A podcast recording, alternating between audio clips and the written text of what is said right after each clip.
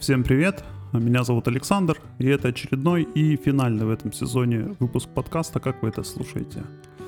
Этот выпуск будет супер коротким, здесь не будет гостей. Просто я хотел бы немного рассказать о своих впечатлениях и планах на будущее, связанных с подкастом. Начнем с того, что несмотря на то, что слушателям подкастов как таковых я являюсь уже достаточно давно, у меня никогда не было опыта создания собственного подкаста.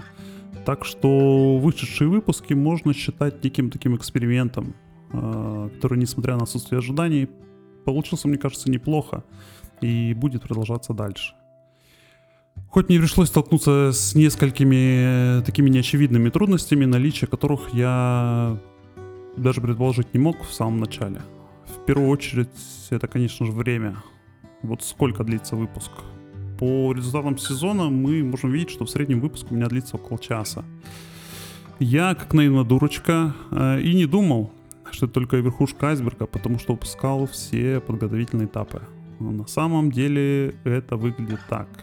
Нужно найти гостя, договориться с ним, то есть получить согласие, договориться с ним о времени, изучить его творчество, подготовить темы, вопросы к выпуску, записать выпуск, подобрать треки, смонтировать, свести, написать анонс, загрузить выпуск, написать описание к выпуску, разместить это описание на трех площадках вручную, подобрать фоточку и, собственно, на этом вроде все. Первые выпуски поначалу занимали у меня порядка восемь часов. Теперь в два раза меньше, но все еще есть куда стремиться с оптимизацией времени, что крайне важно для того, кто, ну, вообще-то работает на обычной пятидневной работе, которая сама по себе занимает кучу времени и сил. Самым длительным и, соответственно, поддающимся сокращению был этап монтажа. Тут удалось немного оптимизировать, ну, как мне кажется. Я стал, наверное, более связно говорить, меньше издавать каких-то звуков активного слушания, которые потом нужно вырезать, но все еще этих звуков больше, чем хотелось бы. Да и последнее время стараюсь не заморачиваться с какими-то вырезаниями «а», «у», «ну», «это» у гостей. В принципе, все мы люди, даже при минимальном монтаже вполне себе можно такое слушать. Было бы содержательно интересно. Хотя, конечно, если взять и сложить вместе все мои вырезанные угу в одну кучу, то эта куча вполне будет видна из космоса. Так что, безусловно, есть куда расти. Ну да ладно, я хотя бы пытаюсь. Как я говорил, все это сугубо индивидуальный эксперимент, так что речь о делегировании какой-то части из этого не идет, во всяком случае, пока.